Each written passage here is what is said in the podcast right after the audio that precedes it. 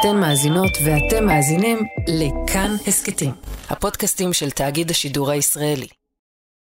היי, אתם ואתן על חיות כיס, אני צליל אברהם. ב-1 במרץ שלחה ישראל שלושה מטוסים עם 100 טון ציוד לאוקראינה. ציוד רפואי, מערכות לטיהור מים, אוהלים, שמיכות, שקי שינה ומעילים. ב-17 במרץ מרכז השלטון המקומי והסוכנות היהודית שלחו 230 טון של ציוד חורף ומוצרי היגיינה לפליטים ונפגעי מלחמה בגבול אוקראינה. תושבי ראש העין אספו תחליפי חלב, חיתולים ומזון יבש ושלחו אותם בטיסה לאוקראינה. גם תושבי רעננה התארגנו בקבוצת וואטסאפ ושלחו בגדים חמים, שמיכות, מזון לתינוקות, חיתולים ותחבושות. מוזיאון העם היהודי אסף עבור תושבי אוקראינה בגדים, צעצועים, מצעים, תרופות ומוצרי היגיינה. אפילו תנועת קריים מיניסטר הוציאה משלחת סיוע לאוקראינה. נפלא. אקט הומניטרי נפלא, רק מה, מי יתעסק בזה, מי יאסוף את זה, מי בכלל צריך את זה, מי ביקש את זה, איזה צרכים זה ממלא, זה עלול ליצור פקק שבסופו של דבר יצריך ממני לנהל את הלוגיסטיקה במקום לתת מענה לפליטים. אז השבוע בחיות כיס, איך לא לעזור לאוקראינה? למה לא לשלוח שמיכות וצעצועים? איך תעשיית הסיוע ההומניטרי גורמת לפעמים יותר נזק מתועלת? יש אמירה בעברית שאומרת שהדרך לגיהנום רצופה כוונות טובות, ואני חושבת שהיא ממש נכתבה עלינו. ואיך האנשים שלה לימדו את עצמם בעשור האחרון לעשות את זה נכון. יש מושג שנקרא בעגה המקצועית do no harm, ראשית אל תעשה נזק. וזה עבר בשנים האחרונות לאור הניסיונות האלה, do less harm. האם מה שאני עושה עלול לייצר יותר נזק?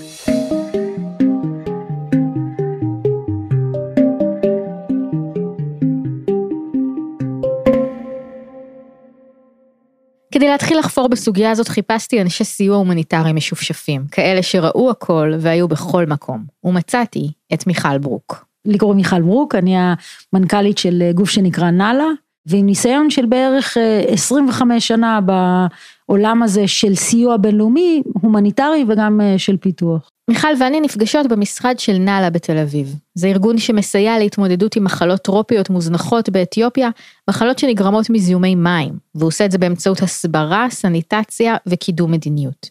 כמה ימים לפני שנפגשנו, מיכל חזרה מאתיופיה, מדינה שמתרחשת בה ממש עכשיו מלחמת אזרחים. הדרך שלה בעולם הסיוע התחילה כמובילת משלחות בינלאומיות מטעם ארגון לתת לקוסובו, הונדורס ואתיופיה. היא עבדה במחלקה הלוגיסטית של תוכנית המזון של האו"ם, והייתה חיל חלוץ לוגיסטי, קבוצה שמגיעה ראשונה לאזורי אסון כדי לתכנן את העזרה ההומניטרית שם. היום היא בת 47 ובעלת תואר שני במנהל עסקים עם התמחות בניהול ארגונים בינלאומיים. יחד עם מיכל פגשתי את דוקטור עינב לוי. הילד הרע והבועט של עולם הסיוע ההומניטרי. יש לי נטייה להגיד את הביקורת, זה כן. אני דוקטור אה, עינב לוי, ב-20 שנה האחרונות התחלתי בארץ בעשייה שהיא חברתית בכל מיני כובעים, זה התחיל עוד באיפשהו בתקופה של משרד ראש הממשלה ואחר כך במהלך הלימודים, אז גם הייתי אה, בלתת, היום אני משמש כיושב ראש, אה, מנכ"ל מייסד בית הספר הישראלי לסיוע הומניטרי. איך זה שאתם לא באוקראינה עכשיו? כי יש שם אה, עומס והמשבר הזה לא הולך להיגמר מחר.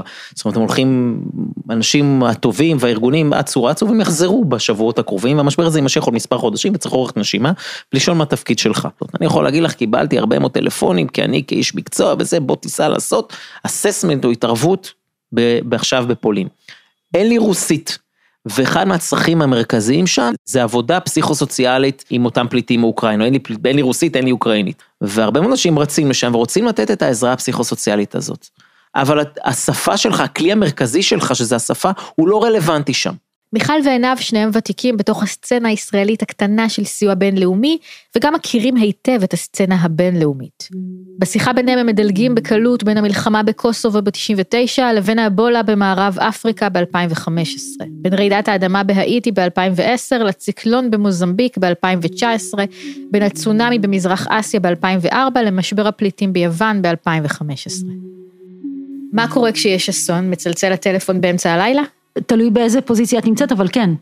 זאת אומרת, רוצה לחשוב על התקופה הראשונה שלי, כשמה שעשיתי היה להוביל משלחות הומניטרית בשנות התשעים, אז ככה זה היה, זאת אומרת, זה היה, את פנויה מחר בבוקר ללכת לשגרירות, להוציא ויזה ולנסוע, וזה מה שהיית עושה, היית מחרת בוקר ניצבת בשגרירות ומוציאה ויזה ונוסעת.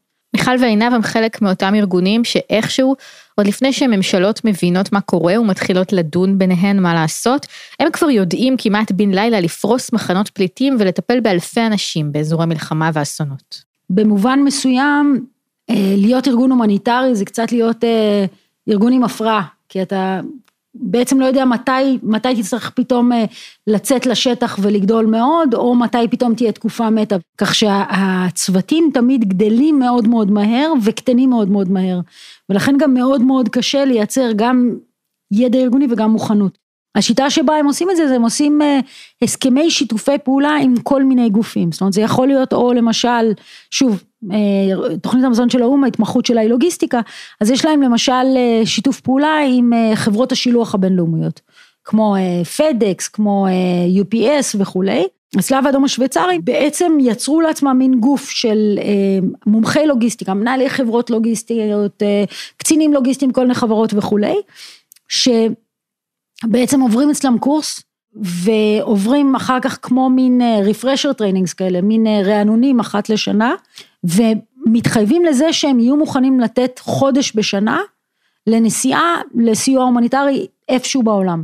בכל מקרה, בכל האירועים האלה צריך בבת אחת כמויות גדולות של רופאים, אנשי תפעול, שליחים, מהנדסים ועוד הרבה מאוד דברים. לרוב, לא הדברים שאנשים חושבים שצריך. זה גם משהו שקורה הרבה פעמים כשקורה איזשהו אסון הומניטרי שנוגע לנו בקישקה, כולם רוצים לאסוף אה, אה, בגדים משומשים, אה, שקי שינה, אוהלים, דברים כאלה. בדרך כלל זה לא מה שצריך. אה, למשל, אם אנחנו מדברים על רעידת האדמה בנפאל, לא נפגעו הבגדים, נפגעו התשתיות מרעידת האדמה. ולכן הצפה של, אה, של המקום בטישרטים אה, לא באמת עוזרת. מיכל מסבירה שהמכולות עם הציוד הלא נחוץ פשוט מגיעות במשאיות או במטוסים. הן מעמיסות על מי שנמצא בשטח עבודה שהיא לא העבודה הכי דחופה שיש לעשות. זה קרה אז בנפאל ועכשיו זה קורה באוקראינה. אני שם בצד את בית החולים ששלחו לשם שזה יופי של דבר. מדינת ישראל שלחה שלושה מטוסים, של ציוד, של שמיכות, של אה, אה, תחליפי חלב וכן הלאה וכן הלאה. נפלא. אקט הומניטרי נפלא, רק מה? הרכש של הציוד, השינוע, הדלק, ההטסה, דורשים כל כך הרבה משאבים, וגם בקליטה בשטח. אז פתאום מגיעות מכלות, ואז מי אחראי על המכולות האלה? מי מחלק אותם? למי אני נותן אותם? האם אני מפזר אותם לקהילה, למנהיגים בקהילה, לארגונים? הצפה במוצרים מעבר לים גם פוגעת עוד יותר בכלכלה המקומית, שגם ככה נמצאת במשבר. אחד מהדברים שיותר מומלץ לעשות, זה להעביר כסף, simple as that, ואז מסתמכים על הכלכלה המקומית. לא להטיס לשם דברים. לא יוצרים פקק של, של מכולות, קונים בסופר המקומי או במכולת המקומית בדיוק את מה שהפליט צריך, הרבה יותר זול לי לקנות איקס חיתולים בפולין מהספק המקומי, שיכול לתת לי לאורך זמן את אותו חיתול שהאימא כבר תכיר, מאשר להתחיל לשנע מהארץ. לאנשי סיוע הומניטרי יש מלוא החופן סיפורים מגוחכים על נשמות טובות ששלחו סחורה מיותרת למקום הלא נכון. קורבנות הצונאמי במזרח אסיה ב-2004 קיבלו מעילי חורף, נעלי עקב וחליפות סנטה קלאוס. לאחר רעידת האדמה בהאיטי, יצרן מקררים טוב לב שלח למקום מכולה מלאה במקררים שלא התאימו למתח ברשת החשמל המקומית. קורבנות של אסונות טרופיים קיבלו משחות לכוויות קור, קורבנות הרעב בסומליה קיבלו תרופות משלשלות, ולמחנה הפליטים ברואנדה נשלחו כפפות סקי. אבל האנשים שעוד יותר מעצבנים את מיכל ועינב מאלה ששולחים שמיכות ובגדים לגבול אוקראינה, הם אלה שמגיעים לשם. ראינו הרבה מאוד גופים שהם לא ארגוני סיוע הומניטרי, ישראלים שאצו רצו באמת עם כל הרצון הטוב לעזור שם. ואז באים אותם ארגונים לא מקצועיים ויכולים לחלק תרופות אה, שהן אה, סותרות אחת את השנייה, או בדוז הלא נכון, והפליטים ייקחו מה שנותנים להם, בלי שיש איזשהו תיאום בין המערכים. אני שם בצד את הנזק הנוסף, וזה גם ראינו ל-reputation של מדינת ישראל. אה, כי האו"ם כבר אה, קרא למדינת ישראל באופן רשמי במשבר הנוכחי, חברים יקרים, נא להפסיק לעודד, לשלוח לפה ארגוני סיוע שהם לא מקצועיים. לא רק אנשים שבאים לחלק דברים מעצבנים את הארגונים ההומניטריים, גם מתנדבים שבאים לעזור. אז אני אגיד לך מה חשבתי, אני אגיע, אני עוד זוג ידיים עובדות, אני יכולה לחלק אוכל, אני יכולה לסדר, מישהו ייתן לי משהו לעשות, אני אקח ילדים ואני אטפל בהם, ההורים שלהם לא פנויים לזה עכשיו. הנה, עזרתי.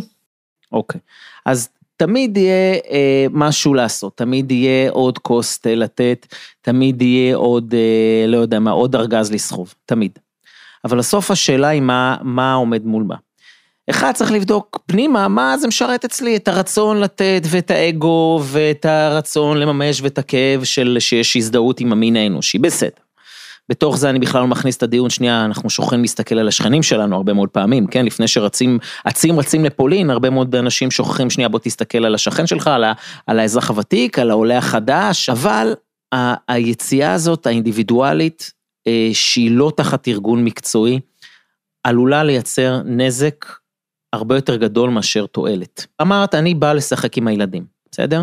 אבל הדרך לייצר את הרווחה להורים היא לא בהכרח לשחק להם עם הילדים ולקחת את תפקיד ההורים. הורה עכשיו נמצא מול הילד שלו בסיטואציה של אולי מקום ההורי שלו נשבר, הוא כבר לא סופרמן, הוא נכשל, הוא לא מספק את הצרכים של ילד, קר לו וכן הלאה וכן הלאה. לשחק עם הילדים זה לא משרת את המטרה, כי המטרה שלי זה השיקום, המטרה שלי זה החיזוק של הדיגניטי והכבוד.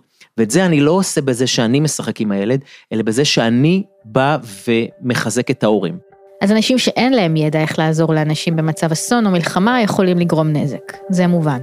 אבל זה לא נגמר בזה.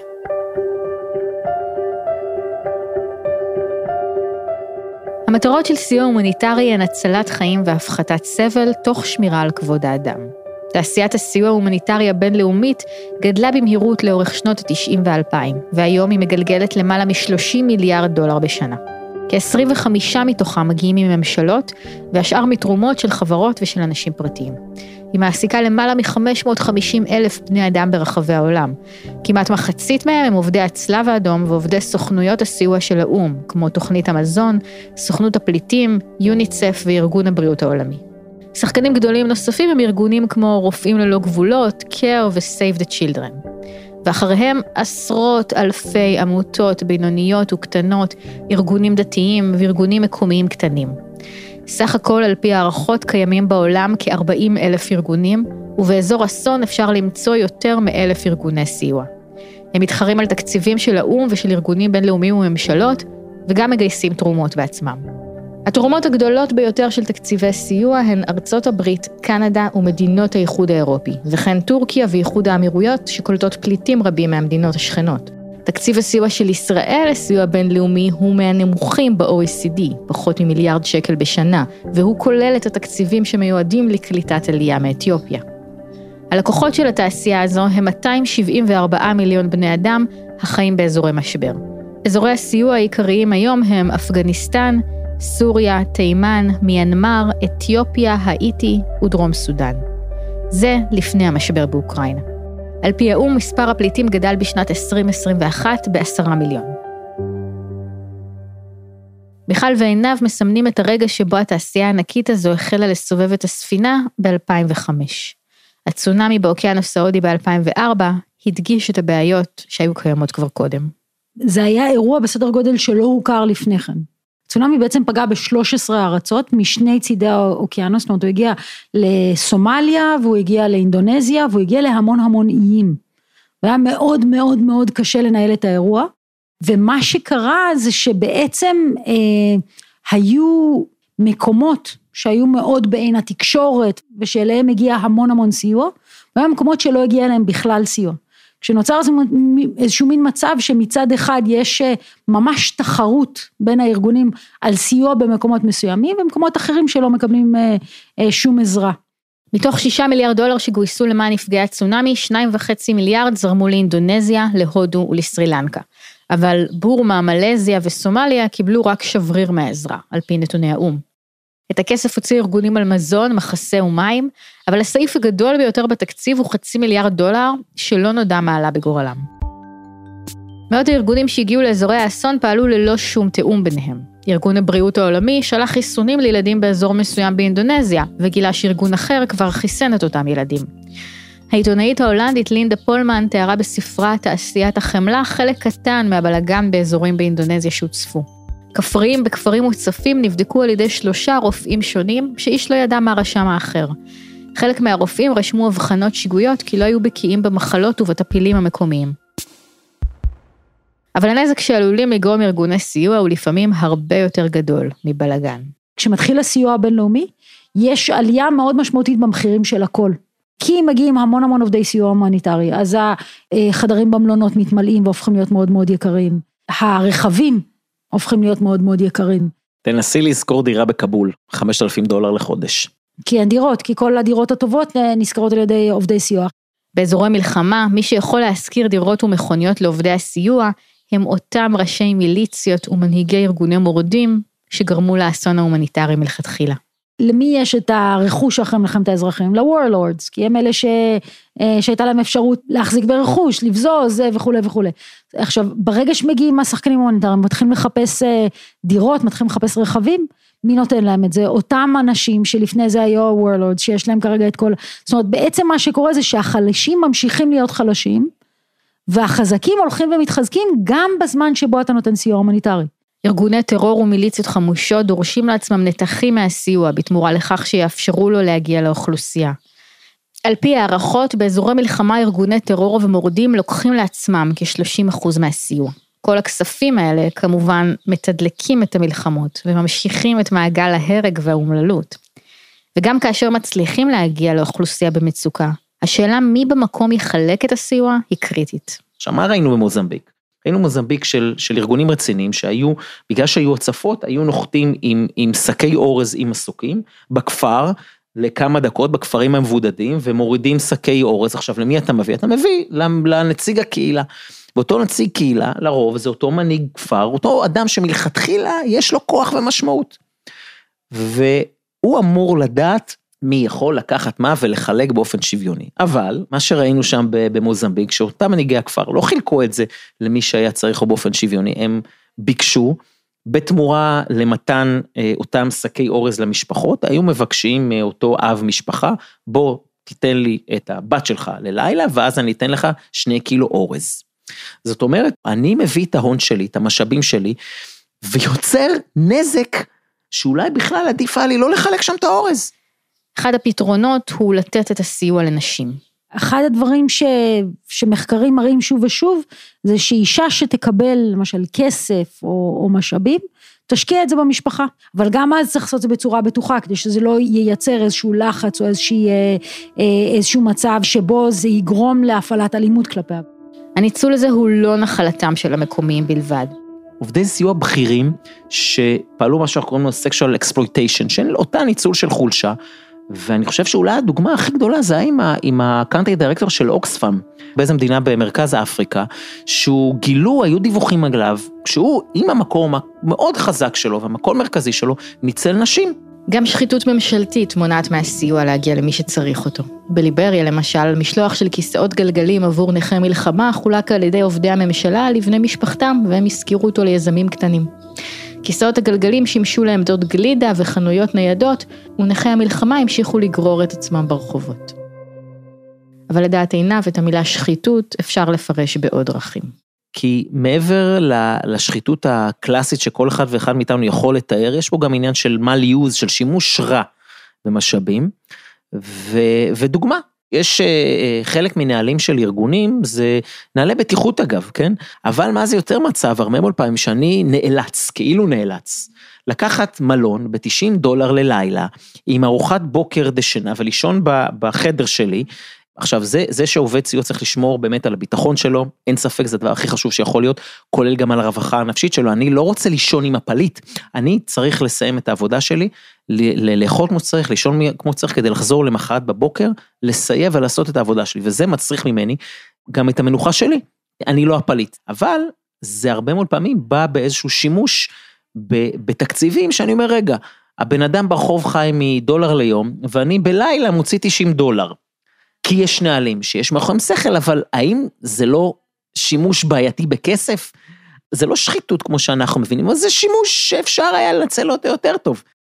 ויש מקרים בהם קיומם של הקורבנות רווחי מכדי שמישהו יוכל לשפר את מצבם. אחרי מלחמת האזרחים בסיירה ליאון, הוקם מחנה לקטועי איברים. אבל רופאים ללא גבולות שניהלו את המחנה, דיווחו שהניסיון לשקם את כרותי האיברים נכשל. המחנה הפך לאטרקציה לארגונים מכל הסוגים, שרצו לצלם את כרותי האיברים כדי לגייס תרומות. והארגון דיווח שהנכים מעדיפים להסתובב ללא הפרוטזות שלהם, כי צוותי הטלוויזיה משלמים להם על כך. לינדה פולמן מתארת בספרה כיצד לאורך יומיים בהם שהתה במחנה, הגיעו אליו בזה אחר זה ארגונים דתיים, פוליטיקאים ועמותות, חילקו בגדים, תרופות וצעצועים. בכל מקום במחנה יש ערימות של פרוטזות מיותרות שהגיעו בלי שהתבקשו. חלק לא קטן מהפעמים נוצרת איזושהי הדדיות של תלות.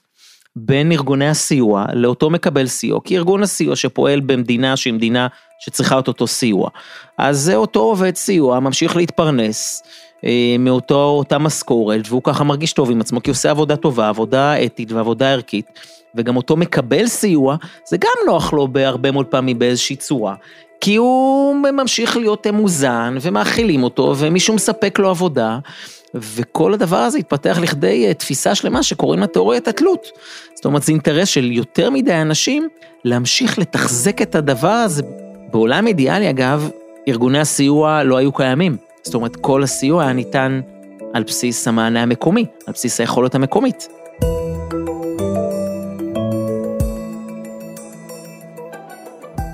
אז איך עושים סיוע הומניטרי בלי לגרום נזק? השינוי התחיל אחרי הצונאמי ב-2004, כשבארגוני הסיוע הגדולים הבינו שמשהו לא עובד כמו שצריך. ברפורמה שהוביל האו"ם חולק עולם הסיוע ההומניטרי לנושאים בריאות, חינוך, מים וביוב, תקשורת, ביטחון תזונתי ולוגיסטיקה. בכל תחום נבחר ארגון מוביל.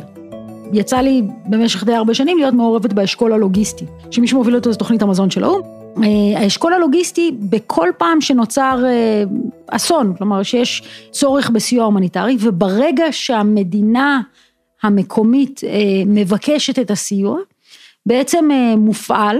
הארגון המוביל מתחיל לאסוף מידע ולהעלות אותו לאתר אינטרנט יהודי.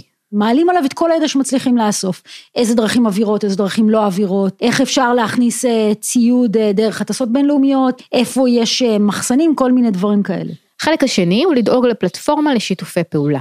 אז בדרך כלל בתחילת אסון זה יהיה ממש פגישות יומיות וכל מי שרוצה אה, לדבר על הלוגיסטיקה במענה ההומניטרי יודע שהוא יכול להגיע בשעה הזאת כל יום אה, ולהיפגש עם כל השחקנים שעוסקים בנושא הזה.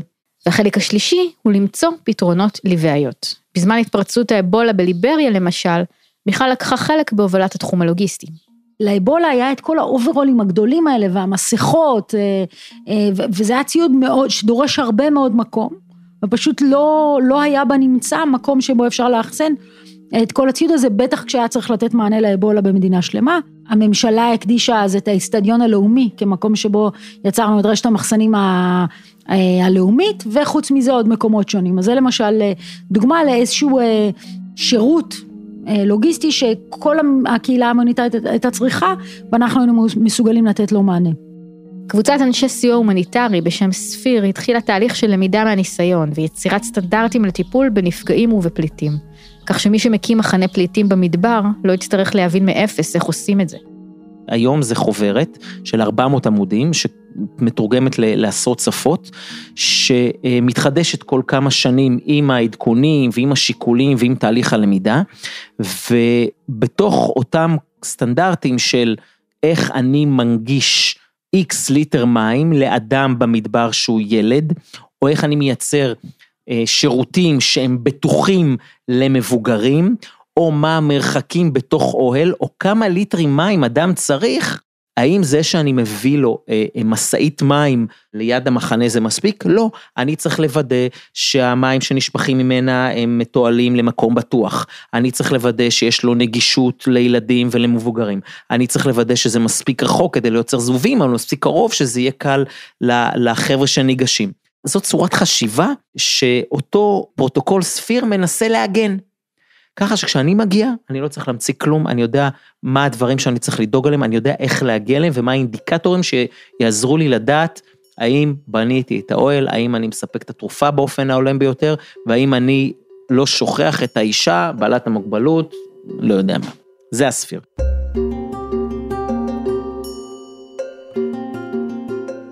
המשבר באוקראינה מעמת את אנשי הסיוע ההומניטרי עם בעיות חדשות, שלא התקיימו באזורי מלחמה ואסון אחרים. מה אנחנו רואים באוקראינה, שזה משהו שאני לא, לא מצליח לחשוב על דוגמה אחרת, שהתפרק התא המשפחתי.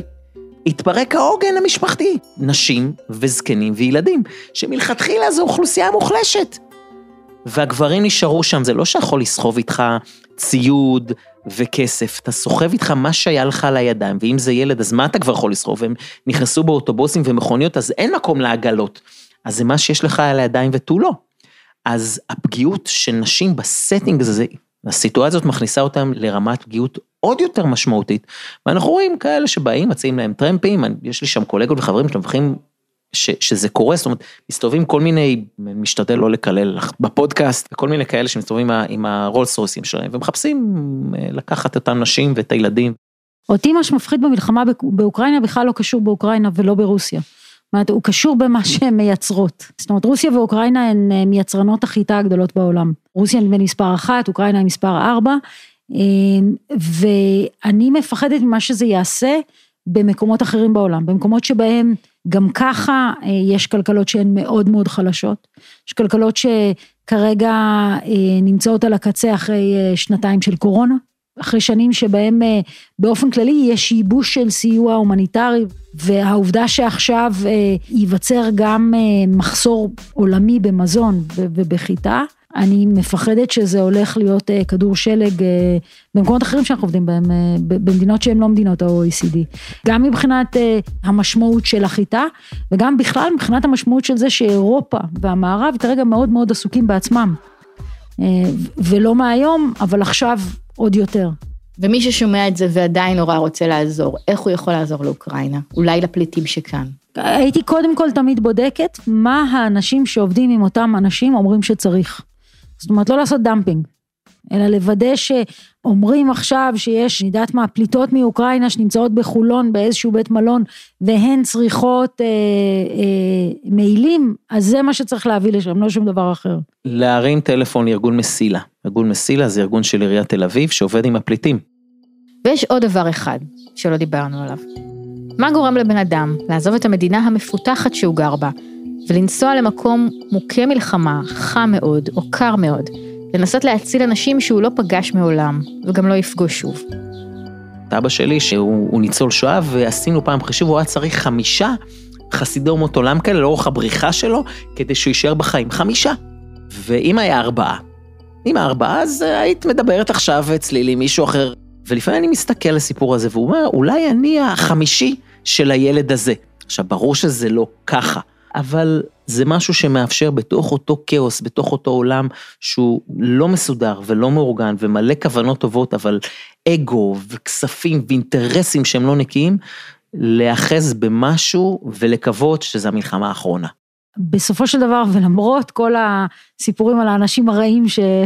שעינב סיפר כאן, אני חושבת שהעולם הזה מביא לסיטואציה מאוד מאוד אינטנסיבית, אנשים שכן מחפשים משהו שהוא אחר, משהו שהוא של תיקון עולם, משהו של להשאיר אחריי מקום שהוא קצת יותר טוב, והמפגש הזה עם אנשים ועם האנשים שנמצאים בתוך הקהילה, שהם בסופו של דבר תמיד הגיבורים הכי גדולים, זאת אומרת, אה, זה קצת אה, נשמע פלקטי להגיד את זה, אבל אה, בסופו של דבר בסיוע הומניטרי אנחנו מגיעים כזרים, אנחנו ישנים בחדר נוח במלון, אנחנו רואים כל מיני דברים, אנחנו חווים כל מיני דברים, אבל אחר כך אנחנו נוסעים הביתה.